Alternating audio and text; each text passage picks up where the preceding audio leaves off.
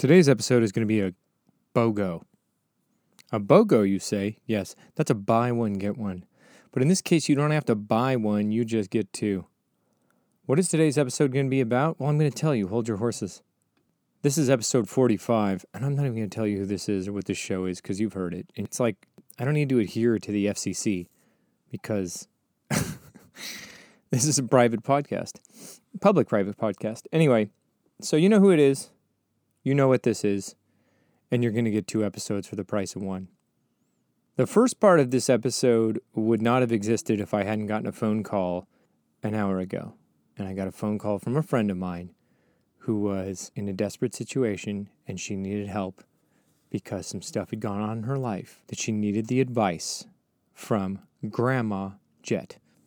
But the other part I have to talk to you about that was our regularly scheduled program, and that is do you hear that helicopter? The nerve of that helicopter right now interrupting my show. Yes, that's right. I'm still doing my show from my house. Now you get helicopter now you get helicopter noise. Come on. What other show do you get helicopter noise on? Just this one. I'm going to explain to you the second half of this show in about a second, but I have to wait till the helicopter goes by. Could I stop it and just let it fly by and not take you along for this verbal stalling? Yes, I, I could do that, but I'm not going to. Okay, so the second half of this show was going to be the whole show, and that is I am not Joker, the movie, clearly. Is he a stand up comedian who's starting? Sure. Does he have a sort of mental illness? Sure. Do we accidentally have similar hair right now? Yeah, guilty as charged. Am I a murderous clown? Of course.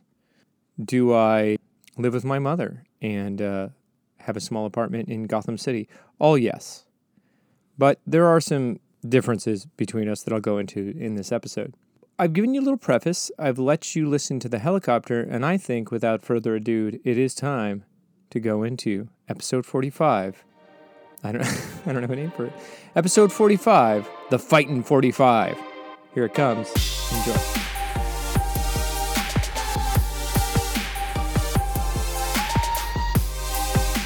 I get a text from a friend of mine whose name will remain nameless.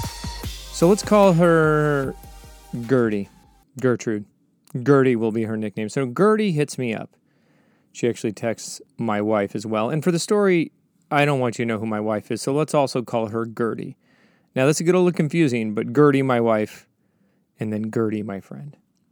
Why am I doing it that way? Because that's just how I feel. I'm in a Gertie mood. So Gertie texts me, not my wife, the other one, and she texts Gertie, my wife, and uh, it says 911, I need to talk. And I get it. I know what's going on. I've been helping Gertie, that's not my wife, for a while, so I know what's up. And I know it's not going to be Gina who's going to take care of this situation. A, because she's in an open house and she's busy. But B, because this is not her wheelhouse. I texted Gina later after I talked to Gertie. I said, Gina, I'm so sorry. My wife's name is also Gertie. I forgot. I, I don't know if I'm to be able to hold on to that. Uh, have I said the other person's name yet? I might have. I'm so stupid. So, okay. Gertie will be the woman I'm talking to who's not Gina. Gina's back to Gina. It was too confusing for me to have two Gerties. Why'd you even think of that? So stupid. so, Gina's not the person you want to talk to in a 911 situation. I told Gina after I talked to Gertie that uh, Gina is 411 and I'm 911. Gina will give you all the information. She'll give you the information factually and as if it came off of a news report. I am the person that you want in an emergency situation because I'm great at triage and I'm good at rapid fire advice and definite answers and truth, but it will not be rooted in some kind of text. It's just what I do on this show. So I'm 911, she's 411. 411, for those of you who don't know what that is, used to be like Google, but on a phone. Like you'd call them, well, you couldn't call them and ask for porn. yeah, look up some porn and then describe it to me. You couldn't do that with 411. I'm sure you could, but you wouldn't want to. It was information. And you could call them and say, Hi, my name is um, Jet. Uh, I want to know uh, what time Forrest Gump is playing at the theater. And they'd go, We'll give you the number to the theater, you idiot, but we can't give you the time. Oh, I'm sorry. Um, okay, what's the number? And then they'd tell me. In that case, I was myself as a younger person. So I answer this 911 call that was not suitable for Gina, who used to be Gertie, and I answer it for Gertie, the real Gertie, the present Gertie, the person whose identity I'm protecting, whose name is not really Gertie. Am I obsessing a little bit? Yes. I just love that name. It was Drew Barrymore's name in uh, E.T. So I call her. Gosh, I know I'm going to say her name. I can't. Don't say her name. It's Gertie. And she tells me that she just had a fight with her boyfriend, a 24 hour fight with her boyfriend. Now, if that is the truth, I should just slow clap because that's incredible. I can't even go 24 hours of fighting, and I am a master trained by masters who are trained by masters. So that is both my parents' fathers were lawyers who are professional fighters of words, and my parents, oof, they could they could do some pretty good uh, back and forth.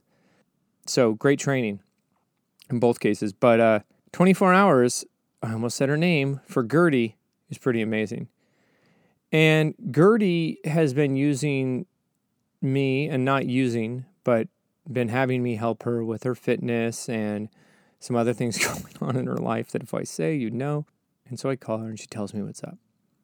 And I listen for as long as I can listen, which is probably not as long as I think it is, because anyone who can talk into a microphone for 45 episodes, amounting to about 20 hours of edited audio, probably isn't as good a listener as he is a talker, right? Let's call this guy Gertie.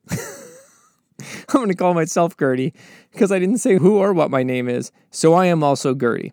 So I tell her what's going on. You know, I'm very deliberate in this. It's not the first time I've had this kind of conversation. I talk to her about priorities, I talk to her about herself. And one of the things that you can't do when you have a friend is side with them to such an absolute level that you are then going to violate their relationship that may stay intact, even if it's not for healthy reasons. So I can't say to Gertie, let's just call her, I don't know, her boyfriend, Mr. Cosby.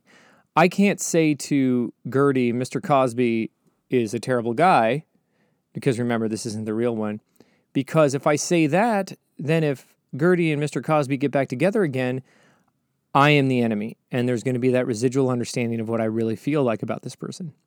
Is this the first time Gertie and Mr. Cosby have fought before? No. Is this the first time they fought about the thing they're fighting about? No. Is this the first time that Gertie has called me in this kind of situation talking to me about this kind of fight? Absolutely not. Do I have more of an interest in one person than the other? Yes. Do I ask myself a lot of questions and then answer them in a tone that is a varied vocal inflection? I do. So I can't be all on her side. However, this person has made some great strides in her life to improve, some difficult strides. And her partner is not very supportive, A, not very understanding, and doesn't seem like he is getting that she is serious about things she wants. This is a tale as old as time. And if I knew the rest of that song, I'd sing it. Julie Andrews sang it, right? Beauty and the Beast. Song as old as rhyme. I knew I'd try. Damn it. But uh, just because it's an old story doesn't mean it's not acute for her. And my advice is to her what I would give to the guy. What is it you want? I keep a journal and I tell her, you know, if you kept a journal, what is it you would want when the emotions are down, when this person is not there and you're all alone, what is it you see in your trajectory? And what is it you feel you need to have to be fulfilled in this life? And I'm not talking about a star on the Hollywood Walk of Fame or your name up in lights or to be the executive vice president of your company. I'm talking about do you want a family? Does that person want a family? And it turns out in this situation that these two may not have aligned futures. Can either one of them change for the better and make a great relationship that turns out to be perfect or as close to perfect as possible? It's possible. possible, impossible, you're slipping, Jet. Oh, I told you who I am. I mean, Mr. Gertie. It's possible, it's unlikely, right? And so I use this story. There's a story about the story jet. Yeah, there always is. I was with my first girlfriend, and she was incredible. Just wonderful lady, spiritual, insightful, exciting, intelligent, sexy, all those things. It was too early. Um, we were each other's first love, and I knew I needed to go out there and experience a little more life. And furthermore, I knew what she wanted as far as a future with kids like her parents, a kind of white picket fence situation, and not to diminish that. Her husband would have a steady job with a pension, and I knew that wasn't going to be me. So I tried to break up with her a bunch of times, and I self destructed the relationship, and it eventually ended when she called my bluff and left. Flash forward to my next relationship, I had the same conversation with my second girlfriend. She wanted kids. She wanted me to work with her dad, which was great. He was in production. He had a lot of money and he was going to buy us a house in Santa Monica, a little starter home. I could add connections, been in the industry, and who knows where I'd be now because this would have started when I was in my early 20s. But I didn't want children, and I had this stupid idea of wanting to make it on my own. Both those women have children. One has two, and the other one has three. Now, I'm not saying I'm responsible for the birth of all five of those children. But if I hadn't broken up with those people, they wouldn't have been born. So those children, in a transfertive kind of way, owe me their life. If you think about it as a psychotherapist, which I am. But in actuality, if you look at life in a decision standpoint, if I had stayed with either one of those women, it would have been a different narrative for them. But I understood their desires and I tried to respect it. When Gina and I first went on our first date, and this was after a matinee performance at Moorpark College where we met each other. We were in a play together. For those of you who are hearing us for the first time, us, there's two of me in my head. One of them is Jet and one of them is Mr. Gertie. So, you know, catch up, go to the other ones, episodes. And so I told Gina I didn't want to have kids and I didn't want to get married. And they're going to think, well, you compromised on one of those. Why wouldn't you compromise on the other? Well, the marriage was not that much of a difference. At 12 years of dating, we decided to get married because I wanted my grandfather and my grandmother to be able to have a party that meant so much to them. You know, they were very Catholic. My family's very Catholic. So over a 100 people came over and we danced. And my grandfather, who's since passed on, got to dance with my wife and myself and smile and laugh. And so that was great. So that was the reason we got married. I still don't want to have children. But I didn't prevent Gina from her trajectory. As a matter of fact, I encourage Gina to follow whatever bliss she has. And sometimes I have to help her even look at that because she's much more practical. But that is because I don't believe in diminishing anyone's light. That Katy Perry song about fireworks was written about me. Don't believe the lies. That was all about me. Cause I'm a firework. Do do do do do do do. Can't you hear? The underlying notes are about Jet Dunlap. But the point is that in the case of Gertie, she has maybe some of those similar feelings, and the person that she's with right now is is not in that same headspace. And he is focusing on career and maybe to the expense of his relationship. And that is fine as long as there's complete and utter honesty between all parties, right? There is not a movie in the world, and this sounds I always think it sounds fruity, which is so such a horrible thing to think, you know, and you know that I mean in the mind that I had when I was in high school. It sounds pretty lame to say this, but there's no movie, there's no money, there's no car, there's no magic pill that would make me risk anything that would happen in my relationship. It is the most important thing in my life. And that's how it should be, I think. Because careers change, my body will change, my mind will change. I've lost my mind before and she was still there. So she is the most important thing to me in the world. And fortunately, she encourages me to do the things that I want to do and vice versa. But I wouldn't do anything to harm us. So when I was talking to my friend, I told her exactly what I just told you, which is that I know I'm coming from an extreme standpoint. And I'm not saying everyone needs to have the relationship that my wife and I do. Gina and I have certain luxuries that most people don't. And if you've heard the show before, you're probably tired of hearing it. But in the case of other people I know, they just want someone who's kind and nice to come home after a long day of work because that's their life and their wants. And some people I know, they just didn't want to be single and they found someone that's okay. And I'm not here to name names, but people are honest with me. And that's okay if that's all you want. Gertie doesn't just want that. So I was her gal with a little bit of masculinity in the fact that I do kind of lay it out there at the end that no matter what she decides, she should work on herself keep making herself the best self she can be. And this isn't just ethereal, I mean, physically, she's going through some things that are really making her a better person health wise. So keep focusing on that. Don't worry about what you need to do right now. And I said, go back to what you guys were going to do tonight. You know, this is not a now thing. I said, you don't have to decide everything that's going to happen in your life right now. I said, your body and your brain's instinct is going to be, I have to be all or nothing. I have to say, this is over. I'm putting my foot down because that's what Hollywood tells us. That's what movies tell us. That's what books tell us. I'm putting my foot down. No more. I'm mad as hell and I'm not going to take it anymore. But that doesn't work in this situation. She can just have a good time tonight. And when she's alone later, really start to take inventory of where she is in her life right now and where she wants to be. And if that's with this person, great. And if it's not, great. But that's the truth, guys and guyettes. You have to be looking out for a number one because I've seen this, and gosh, you know, this is such cliche BS, but I've lost some people recently, and there were vast differences in the way these people lived their lives. And the people who lived it on their terms had finished. They had finished life. They didn't lose anything. You know, there was no loss of a terminal illness. They finished. They won the game in the people who did it right.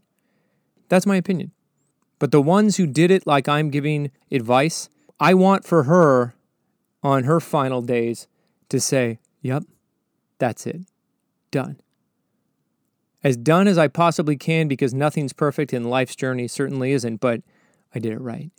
And I did it the way I had to, and I did it the way I needed to. And those are the same exact expression. So clearly, I'm trying to stall. But the point is, that's what I wanted. And I hope she got that. And I hope it helps. But it was also great that she got through to me, which is amazing because normally, and she knows better than anyone, that I don't pick up the phone and I screen my phone calls. Oh, you're thinking of that Gwen Stefani song where she walks into spider webs, leave a message, and I'll call you back. this show was a little bit pop up video. Do you remember that on VH1? Bloop! It would pop up and uh, tell you fun facts about the, uh, the music video. This show's a little bit like that with movies and music. But I'm glad she asked me too because I think it's a good topic. Is this universal? You betcha. I don't care what color you are or what sexual preference you are, you have this. And you do have to do exactly what I told her to do, which is take a sober look at your life and say, where do I want to go? And who do I want to go there with? And you don't need to necessarily be with that person, right? Listen to that condescending little voice. I go, in that person. You don't need to be with that person. Who do you think you are, Jet? Who do you think you are? And you don't necessarily need to be with that person. I understand what Gina's saying when she says I go into that mode. I apologize. Anyway, you don't need to necessarily be with that person immediately, but I found the right person for me. And and did I instantly know she was a soulmate? Uh no. Is she my soulmate? Not sure. I'm not sure. I'm sure of a lot of things. I'm not sure. Is she sure? I don't know. Am I damn glad I met her? Oh yeah. Do I like being with her? More than anything. Do I miss her when she's gone? You bet. Even if we see each other every single day. We live in like a 100 square foot house, and uh, we never get tired of each other. What? It's true. It's true. Ask anybody, trust me. Was that Arnold in Trump? Ask anybody, trust me, I'm number one. Yeah, that's a little bit of both of them. But it's worth it, in my opinion, to find the right person. And if you're in a loveless marriage, then uh I don't know what to tell you. You can still do it. If you hear this, you ain't dead. And I've said this before and I'll say it again and I mean it. If you are dead, let's talk, but not at night because I get frightened and I don't want any ghosts to ghost me up during the night. I've said that before and I mean it. Not during the night.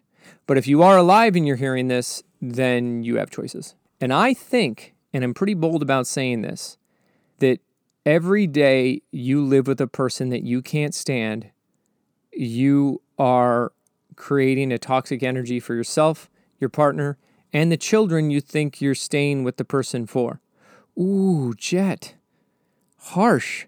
What do you know? You you know what, Chet? I'll tell you what. You've never had children. True, I've never had children. It's true. But that doesn't mean I'm wrong. I think that if you're miserable, people can tell. Okay? And I think you know that. Now, uh, am I telling you to leave your husband, who's a big guy who has lots of guns and is going to find me and kill me? No, you should definitely stay with that guy. Stay with him forever. especially if he'll do that to me.